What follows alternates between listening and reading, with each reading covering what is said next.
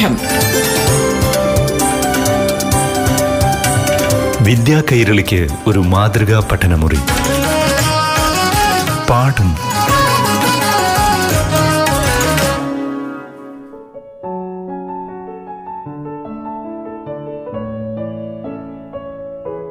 പ്രിയപ്പെട്ട കൂട്ടുകാരെ പാഠം ക്ലാസ് മുറിയിലേക്ക് എല്ലാ കൂട്ടുകാർക്കും സ്വാഗതം. ഇന്നാദ്യം അഞ്ചാം ക്ലാസ്സിലെ സാമൂഹ്യശാസ്ത്ര പാഠമാണ് അവതരിപ്പിക്കുന്നത്. ക്ലാസ് നയിക്കുന്നത് പാലക്കാട് ജില്ലയിലെ ഭീമനാട് ഗവൺമെന്റ് യു പി സ്കൂളിലെ അധ്യാപിക ശ്രീലത പി. പ്രിയപ്പെട്ട കുട്ടികളെ എല്ലാവർക്കും പാഠം ക്ലാസ്സിലേക്ക് സ്വാഗതം. സ്കൂൾ തുറന്ന തിരക്കിലായിരിക്കും എല്ലാവരും അല്ലേ? സാമൂഹ്യശാസ്ത്രമൊക്കെ എളുപ്പമല്ലേ? ഇന്ന് നമുക്ക് അഹിംസ അറിവ് അധികാരം എന്ന അധ്യായത്തിന്റെ തുടർന്നുള്ള ഭാഗങ്ങൾ ചർച്ച ചെയ്യാം. കഴിഞ്ഞ ക്ലാസ്സുകളിൽ മഹാജനപദങ്ങൾ മഗധയുടെ വളർച്ച ബുദ്ധ ജൈന മതങ്ങളുടെ ആവിർഭാവം അവയിലെ പ്രധാന തത്വങ്ങൾ എന്നിവ നാം പഠിച്ചു. മഗധയിൽ വളർന്നു വന്ന പ്രബലമായ രാജവംശമായിരുന്നു ചന്ദ്രഗുപ്ത മൗര്യൻ സ്ഥാപിച്ച മൗര്യ രാജവംശം ഈ വംശത്തിലെ പ്രശസ്തനായ ഭരണാധികാരിയായിരുന്നു അശോക ചക്രവർത്തി. മഹാനായ അശോകൻ. അശോകൻ എന്താണ് അർത്ഥം. ശോകമില്ലാത്തവൻ. പ്രിയദർശി ദേവാനാം പ്രിയൻ എന്നീ പേരുകളിലും അശോകൻ അറിയപ്പെട്ടിരുന്നു. ചന്ദ്രഗുപ്ത മൗര്യന്റെ സാമ്രാജ്യത്തിൽ ഇന്ത്യ വളരെ വിസ്തൃതിയുള്ള ഒരു രാജ്യമായിരുന്നു. എങ്കിലും രാജ്യത്തിന്റെ വിസ്തൃതി പിന്നെയും വർദ്ധിപ്പിക്കാൻ അശോകൻ ശ്രമിക്കുകയുണ്ടായി. ഇന്നത്തെ ഒഡീഷയുടെ ഭാഗങ്ങൾ അറിയപ്പെട്ടിരുന്നത് കലിംഗ എന്നായിരുന്നു. ഈ കലിംഗയും നമ്മുടെ കേരളം ഉൾപ്പെടുന്ന പ്രാചീന തമിഴകവും മൗര്യ സാമ്രാജ്യത്തിന്റെ ഭാഗം ആയിരുന്നില്ല. അശോകൻ ചക്രവർത്തിയായി സ്ഥാനാരോഹണം ചെയ്തതിന് ശേഷം കലിംഗയോട് മൗര്യ സാമ്രാജ്യത്തിന്റെ ഭാഗമാകാനായി സന്ദേശം അയച്ചു എന്നാൽ അഭിമാനിയായ കലിംഗ രാജാവ് ഇത് കൂട്ടാക്കിയില്ല. അങ്ങനെ ബി സി ഇരുന്നൂറ്റി അറുപത്തി ഒന്നിൽ ചരിത്രം രേഖപ്പെടുത്തിയ കലിംഗ യുദ്ധം നടന്നു. കലിംഗയിലെ ജനങ്ങൾ ഒറ്റക്കെട്ടായി നിന്ന് മൗര്യ സാമ്രാജ്യത്തിനെതിരെ ശക്തമായി പോരാടി. എന്നാൽ അന്തിമ വിജയം അശോകൻ തന്നെ നേടി. ലക്ഷക്കണക്കിന് സൈനികർ കലിംഗ യുദ്ധത്തിൽ കൊല്ലപ്പെട്ടു. അവരുടെ മൃതദേഹങ്ങൾ കൊണ്ട് യുദ്ധക്കളം നിറഞ്ഞു. കൈകാലുകൾ നഷ്ടപ്പെട്ടവർ രക്തം വാർന്നൊലിക്കുന്ന ശരീരങ്ങൾ വട്ടമിട്ടു പറക്കുന്ന കഴുകൻ കൂട്ടം ഭർത്താക്കന്മാരുടെ മൃതശരീരങ്ങൾക്കരികിലിരുന്ന് വിലപിക്കുന്ന വിധവകൾ ഉറ്റവർ നഷ്ടപ്പെട്ട് അനാഥരാക്കപ്പെട്ട കുഞ്ഞുങ്ങളുടെ നിലവിളികൾ. ഹോ ഭീകരമായിരുന്നു യുദ്ധക്കളം. ഇനി നിങ്ങൾ പറയൂ ഇതാണോ ഒരു യുദ്ധം കൊണ്ട് നാം നേടുന്ന വിജയം? നാം പത്രത്തിൽ ഈയിടെയായി വാർത്തകൾ കാണാറുണ്ട്. റഷ്യ ഉക്രൈൻ സംഘർഷം. അതൊരു യുദ്ധത്തിലേക്ക് മാറിയാൽ എന്തായിരിക്കും ഈ ലോകത്തിന്റെ സ്ഥിതി? യുദ്ധക്കളം കണ്ട അശോകൻ അസ്വസ്ഥനായി. എന്തിനു വേണ്ടി? എന്ന ചോദ്യം അദ്ദേഹം തന്നോട് തന്നെ ചോദിച്ചു. ഇത്തരത്തിലുള്ള വിജയം അർത്ഥശൂന്യമാണെന്ന് അദ്ദേഹം മനസ്സിലാക്കുകയും ബുദ്ധമത അനുയായിയായി മാറുകയും ചെയ്തു. പിന്നീട് ബുദ്ധമത തത്വങ്ങൾ പ്രചരിപ്പിക്കാനും ബുദ്ധമത തത്വങ്ങളിൽ അടിയുറച്ച് ഭരണം നടത്താനും അദ്ദേഹം തീരുമാനിച്ചു. പ്രിയപ്പെട്ട കുട്ടികളെ കലിംഗ യുദ്ധവും അശോകന്റെ മനം മാറ്റവും എല്ലാം ചെറിയൊരു സ്കിറ്റായി ക്ലാസ്സിൽ അവതരിപ്പിച്ചു നോക്കൂ. നല്ലൊരു അനുഭവമായിരിക്കും അത് നിങ്ങൾക്കു നൽകുന്നത്. നാം പറഞ്ഞല്ലോ അശോകൻ ബുദ്ധമത തത്വങ്ങൾ തന്റെ രാജ്യത്ത് പ്രചരിപ്പിക്കാനും നടപ്പിലാക്കാനും തുടങ്ങി. രാജ്യത്തിലെ വിവിധ വിഭാഗം ജനങ്ങൾ തമ്മിൽ ഐക്യമുണ്ടായാലേ രാജ്യത്ത് സമാധാനമുണ്ടാകൂ എന്ന് അശോകൻ മനസ്സിലാക്കി. ഇതിനുവേണ്ടി അശോകൻ സ്വീകരിച്ച നയമാണ് ധമ്മം അല്ലെങ്കിൽ ധർമ്മം. തന്റെ പ്രജകളിൽ ഐക്യവും സഹിഷ്ണുതയും വളർത്തുക. അങ്ങനെ ഒരു സമാധാന രാജ്യം പടുത്തുയർത്തുക എന്നതായിരുന്നു ധർമ്മനയത്തിന്റെ ലക്ഷ്യം. എന്തൊക്കെയാണ് ധർമ്മം മുന്നോട്ട് വയ്ക്കുന്ന ആശയങ്ങൾ? നമുക്ക് നോക്കാം. മാതാപിതാക്കളെ അനുസരിക്കുക. ഗുരുക്കന്മാരെ ആദരിക്കുക മൃഗബലി ഒഴിവാക്കുക എല്ലാ മതവിശ്വാസങ്ങളോടും സഹിഷ്ണുത കാണിക്കുക സഹജീവികളോട് കരുണ കാണിക്കുക. ടീച്ചർ ഒരു തവണ കൂടി പറയാം. മാതാപിതാക്കളെ അനുസരിക്കുക ഗുരുക്കന്മാരെ ആദരിക്കുക മൃഗബലി ഒഴിവാക്കുക. എല്ലാ മതവിശ്വാസങ്ങളോടും സഹിഷ്ണുതയോടെ പെരുമാറുക. സഹജീവികളോട് കരുണ കാണിക്കുക. ഇനി പറയൂ ഈ ആശയങ്ങൾ ഇന്നത്തെ ജീവിതത്തിൽ പകർത്തുന്നതുകൊണ്ട് എന്തെങ്കിലും പ്രശ്നങ്ങളുണ്ടോ? ഈ ആശയങ്ങൾക്ക് ഇന്നത്തെ കാലത്ത് പ്രസക്തിയുണ്ടോ?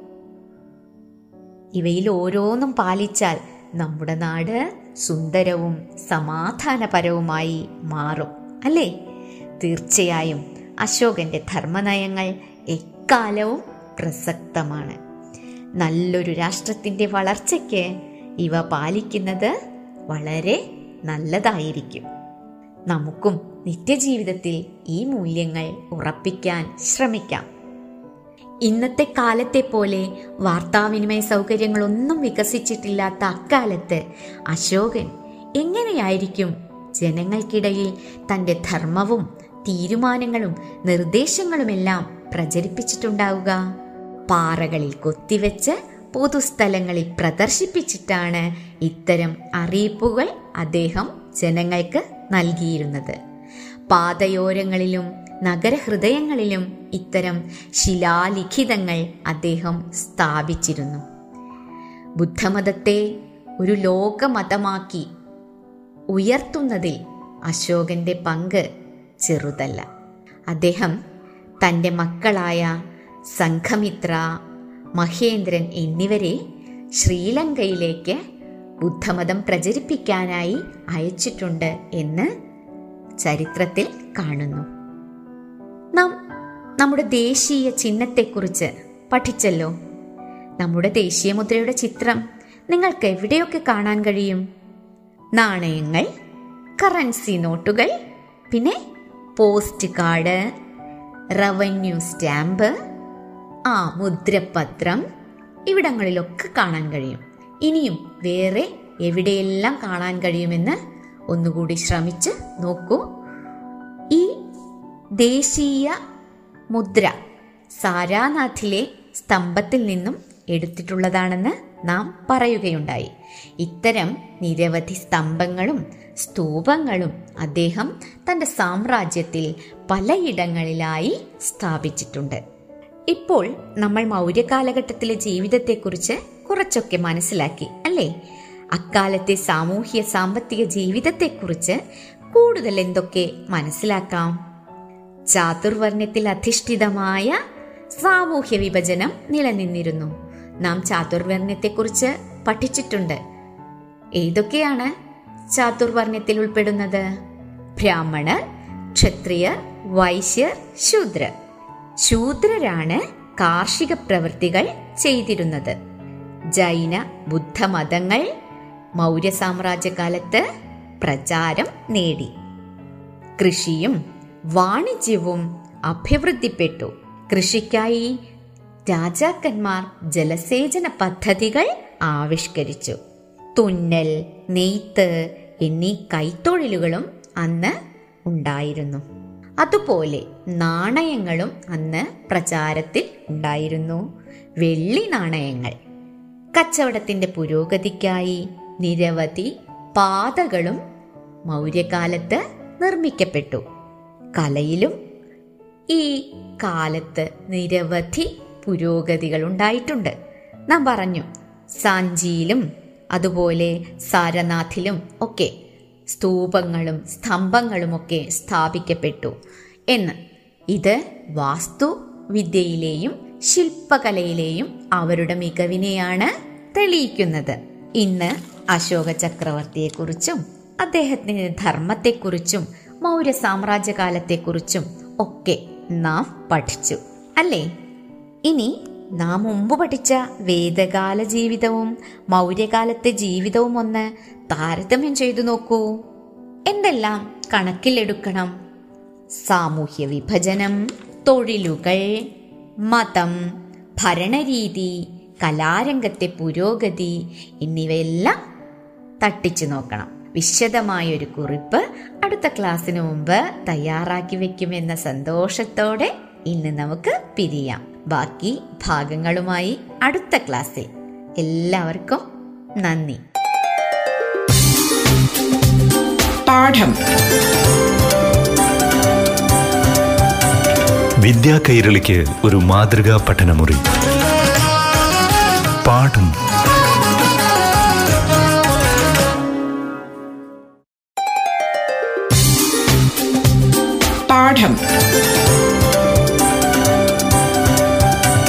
വിദ്യാ കൈരളിക്ക് ഒരു മാതൃകാ പഠനമുറി. പാഠം.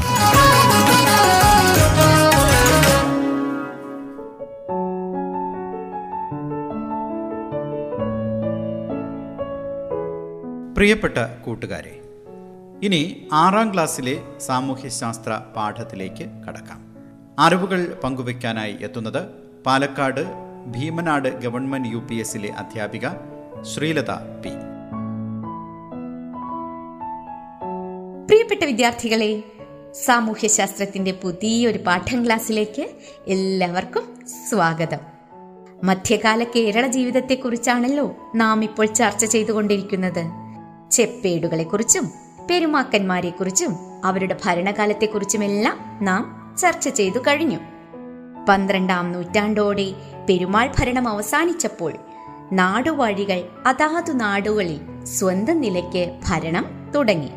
ഇവ സ്വരൂപങ്ങൾ എന്നാണ് അറിയപ്പെട്ടത്. നാടുവാഴിയുടെ കുടുംബവും സ്വരൂപം എന്ന പേരിൽ അറിയപ്പെട്ടു. കുടുംബത്തിലെ മൂത്ത അംഗത്തിനായിരുന്നു ഭരണത്തിന് അവകാശം കിട്ടിയത്. അക്കാലത്തെ അതായത് സിഇ പന്ത്രണ്ടാം നൂറ്റാണ്ട് കാലത്തെ പ്രധാന സ്വരൂപങ്ങൾ ഏതൊക്കെയാണെന്ന് അറിയാമോ? വേണാട് ഭരിച്ചിരുന്ന തൃപ്പാപ്പൂര് സ്വരൂപം കൊച്ചി ഭരിച്ചിരുന്ന പെരുമ്പടപ്പ് സ്വരൂപം കോഴിക്കോട് ഭരിച്ചിരുന്ന നെടിയിരുപ്പ് സ്വരൂപം ചിറക്കൽ ഭരിച്ചിരുന്ന കോല സ്വരൂപം. ഏതൊക്കെയാണ്? വേണാട് ഭരിച്ചിരുന്ന തൃപ്പാപ്പൂര് കൊച്ചി ഭരിച്ചിരുന്ന പെരുമ്പടപ്പ് കോഴിക്കോട് ഭരിച്ചിരുന്ന നെടിയിരുപ്പ് ചിറക്കൽ ഭരിച്ചിരുന്ന കോലസ്വരൂപം ഇവയുടെ സ്ഥാനം ഭൂപടത്തിൽ നോക്കി ഒന്നുകൂടി ഉറപ്പിക്കണം. ശേഷം പേജ് നൂറ്റി മുപ്പത്തിനാലിലെ പട്ടിക ഒന്ന് പൂർത്തിയാക്കി നോക്കൂ. ഈ നാട്ടുരാജ്യങ്ങൾ തമ്മിൽ സമ്പത്തിലും സൈനിക ശക്തിയിലും ഭൂവിസ്തൃതിയിലുമെല്ലാം വ്യത്യാസങ്ങൾ ഉണ്ടായിരുന്നു ആധിപത്യത്തിനു വേണ്ടിയുള്ള മത്സരങ്ങൾ പോരാട്ടങ്ങൾ നിത്യസംഭവങ്ങളായിരുന്നു. ഇക്കാലത്ത് മധ്യകാല കേരളത്തിൽ പുറംനാടുകളുമായുള്ള കച്ചവടവും പ്രാദേശിക കച്ചവടവും വളരെയധികം പുരോഗതി പ്രാപിച്ചിരുന്നു. എന്തൊക്കെ വിഭവങ്ങളാണ് നമ്മുടെ ദേശത്തു നിന്നും മറ്റു ദേശങ്ങളിലേക്ക് കയറ്റി അയച്ചിട്ടുണ്ടാവുക? നിങ്ങൾക്ക് പറയാൻ കഴിയുമോ? അതെ പ്രധാനമായും സുഗന്ധവ്യഞ്ജനങ്ങൾ. ഏതൊക്കെയാണവ? ഏലം കുരുമുളക് ഇഞ്ചി ഗ്രാമ്പു തുടങ്ങിയ വിഭവങ്ങൾ. ഇനി കേരളത്തിലേക്ക് മറ്റു രാജ്യങ്ങളിൽ നിന്നും ഇറക്കുമതി ചെയ്ത ഉൽപ്പന്നങ്ങൾ ഏതൊക്കെയായിരിക്കും? കളിമൺ പാത്രങ്ങൾ മീൻ വലകൾ പട്ട്. അല്ലെ? ആദ്യകാലത്ത് സാധനങ്ങൾക്ക് പകരം സാധനങ്ങൾ കൈമാറുന്ന ബാർട്ടർ രീതി. അതായത് സാധനങ്ങൾ കൊടുത്ത് സാധനങ്ങൾ പകരം വാങ്ങുന്ന രീതി ആയിരുന്നു ഉണ്ടായിരുന്നത്. എന്നാൽ പിന്നീട് നാണയങ്ങൾക്ക് പകരം സാധനങ്ങൾ എന്ന നിലയിലേക്ക് കൈമാറ്റം മാറുകയുണ്ടായി. ഈ സ്വരൂപങ്ങളിൽ കച്ചവടത്തിനായി എത്തിയിരുന്ന ചില സംഘങ്ങളായിരുന്നു അഞ്ചുവണ്ണം മണിഗ്രാമം എന്നറിയപ്പെടുന്നവ. ഇത്തരം സംഘങ്ങളുമായി വ്യാപാര ബന്ധത്തിൽ ഏർപ്പെടുന്നതിന് ഭരണാധികാരികൾക്ക് നല്ല താല്പര്യമായിരുന്നു കാരണം നികുതിയുടെ വരുമാനത്തിന്റെ ഒരു പ്രധാന ഭാഗമായി കച്ചവട ചുങ്കം അക്കാലത്ത് ലഭിച്ചിരുന്നു എന്നത് തന്നെ ആണ്. സിഇ ഒൻപത് മുതൽ പതിമൂന്ന് വരെ നൂറ്റാണ്ടുകളിൽ കച്ചവടം നടത്തിയ അഞ്ചുവണ്ണം മണിഗ്രാമം തുടങ്ങിയ കച്ചവട സംഘങ്ങളുടെ പ്രധാന വ്യാപാര കേന്ദ്രങ്ങൾ കടൽത്തീര പട്ടണങ്ങളായിരുന്നു. കൊല്ലം കൊച്ചി കോഴിക്കോട് വളപട്ടണം എന്നിവയായിരുന്നു പ്രധാനപ്പെട്ട തുറമുഖങ്ങൾ. ഈ തുറമുഖങ്ങൾ വഴി സമുദ്ര വ്യാപാരം അഭിവൃദ്ധിപ്പെട്ടു. വിദേശ രാജ്യങ്ങളിലേക്ക് കടൽ വഴി കയറ്റുമതി ചെയ്തിരുന്ന ഉൽപ്പന്നങ്ങൾക്ക് ഡിമാൻഡ് വർദ്ധിച്ചതോടെ ഇവയുടെ കൃഷി ഗ്രാമങ്ങളിലെല്ലാം വ്യാപകമായി. ഗ്രാമങ്ങളിൽ ഉൽപ്പാദിപ്പിക്കുന്ന വിളകളും ഉൽപ്പന്നങ്ങളും അങ്ങാടികളിൽ വെച്ച് കൈമാറ്റം ചെയ്യപ്പെട്ടു. അങ്ങാടികളുടെ വളർച്ച പ്രാദേശിക കച്ചവടം ശക്തിപ്പെടുത്തി. കൊല്ലം കൊച്ചി കോഴിക്കോട് പന്തലായനി തുടങ്ങിയവയായിരുന്നു അക്കാലത്തെ പ്രധാനപ്പെട്ട അങ്ങാടികൾ. നാം നേരത്തെ നിരീക്ഷിച്ച ഭൂപടത്തിൽ ഇവയോരോന്നും എവിടെയാണെന്ന് കണ്ടെത്തൂ. ഇവയുടെ പ്രത്യേകത എന്താണെന്നും കൂടി കണ്ടെത്തണം. പിടികിട്ടിയോ? ഇവയെല്ലാം തീരപ്രദേശത്തെ പട്ടണങ്ങൾ അല്ലെങ്കിൽ തുറമുഖ നഗരങ്ങൾ ആയിരുന്നു. ഇക്കാലത്തെ വ്യാപാരത്തെക്കുറിച്ച് കൂടുതൽ വിവരങ്ങൾ നമുക്ക് ലഭിക്കുന്ന കൃതിയാണ് മണിപ്രവാള കൃതിയായ ഉണ്ണുനീലി സന്ദേശം. എന്താണ് മണിപ്രവാളം? കേട്ടിട്ടുണ്ടോ? മധ്യകാലഘട്ടത്തിൽ സംസ്കൃതവും പഴയ മലയാളവും കൂടി ചേർന്ന് ഉണ്ടായ ഒരു ഭാഷാ ശൈലിയാണ് മണിപ്രവാളം. മണിപ്രവാള കൃതിയായ ഉണ്ണുനീലി സന്ദേശത്തിലെ ഈ വരികളിൽ നിന്നും അങ്ങാടികളിലെത്തിയിരുന്ന വിവിധ ഉൽപ്പന്നങ്ങളെക്കുറിച്ച് നമുക്ക് അറിവുകൾ ലഭിക്കുന്നു. തട്ടം കട്ടിൽ കയറുവല കൈക്കട്ടിൽ മഞ്ചട്ടി കൊട്ടം ഒട്ടും മുട്ടിൽ കരയും അരിയും പെട്ടിയും പട്ടുനൂലും ആടും ചാടും കുടയും വടയും പഞ്ഞിയും മുഞ്ഞിവേരും നൂറും ചോറും ചുറയുമറയും കാരിരുമ്പും കരിമ്പും. എന്തൊക്കെ ഉൽപ്പന്നങ്ങളാണ് ഇതിൽ പറഞ്ഞിരിക്കുന്നത്? ഒന്ന് നോക്കി എഴുതൂ. പതിനഞ്ചാം നൂറ്റാണ്ടുകാലത്ത് ഇന്ത്യ സന്ദർശിച്ച മാഹ്വാനും ഇവിടുത്തെ വ്യാപാരത്തെക്കുറിച്ച് വളരെ വ്യക്തമായി എഴുതിയിട്ടുണ്ട്. മാഹ്വാൻ ചൈനീസ് സഞ്ചാരിയായിരുന്നു. കോഴിക്കോട് തുറമുഖത്തെയും അവിടുത്തെ കച്ചവടത്തെക്കുറിച്ചും മാഹ്വാൻ വിവരിക്കുന്നത് നിങ്ങളുടെ പാഠപുസ്തകത്തിലുണ്ട്. ഒന്ന് അദ്ദേഹത്തിന്റെ വിവരണം ശ്രദ്ധിക്കൂ. ചൈനയിൽ നിന്ന് ഒരു കപ്പലെത്തുമ്പോൾ രാജാവിന്റെ പ്രതിനിധിയായ ശാബന്തർ കോയയും ഒരു ദല്ലാളും കപ്പലിലെത്തും. കപ്പലിലെ വസ്തുക്കളുടെ പട്ടിക തയ്യാറാക്കി ചരക്കുവില കണക്കാക്കാൻ ഒരു ദിവസം നിശ്ചയിക്കും. ആദ്യം പട്ടുവസ്ത്രങ്ങൾ. വില നിശ്ചയിച്ചു കഴിഞ്ഞാൽ പ്രതിജ്ഞ എടുക്കുമായിരുന്നു നിങ്ങളുടെ ചരക്കുകളുടെ വില ഇപ്പോൾ നിശ്ചയിച്ചിരിക്കുന്നു. ഒരു കാരണവശാലും അതിൽ മാറ്റങ്ങൾ വരുത്തുവാൻ പാടുള്ളതല്ല. കുട്ടികളെ ജാനകി വായിച്ചത് കേട്ടില്ലേ? അക്കാലത്തെയും ഇന്നത്തെയും കച്ചവട രീതികൾ ഒരുപോലെയാണോ? രണ്ടും താരതമ്യം ചെയ്ത് ഒരു കുറിപ്പ് തയ്യാറാക്കി നോക്കൂ. കുറിപ്പിൽ എല്ലാ വിവരങ്ങളും ഉൾപ്പെട്ടിട്ടുണ്ടെന്ന് ഉറപ്പുവരുത്തണം. അതുപോലെ മെച്ചപ്പെടുത്തി മികച്ച കുറിപ്പാക്കി മാറ്റുകയും വേണം. നാം ഇത്രയും നേരം മധ്യകാല കേരളത്തിലെ വ്യാപാര പുരോഗതിയെക്കുറിച്ചാണ് ചർച്ച ചെയ്തത്. അടുത്ത ക്ലാസ്സിൽ മധ്യകാല ഭാഷ സാഹിത്യം കല എന്നിവയെക്കുറിച്ച് നമുക്ക് പഠിക്കാം. ക്ലാസുകൾ സശ്രദ്ധം കേട്ട് പ്രവർത്തനങ്ങളെല്ലാം ചെയ്യാൻ മറക്കരുതേ. അടുത്ത ക്ലാസ്സിൽ വീണ്ടും കാണാം. നന്ദി. പാഠം. വിദ്യാ കൈരളിക്ക് ഒരു മാതൃകാ പഠനമുറി. പാഠം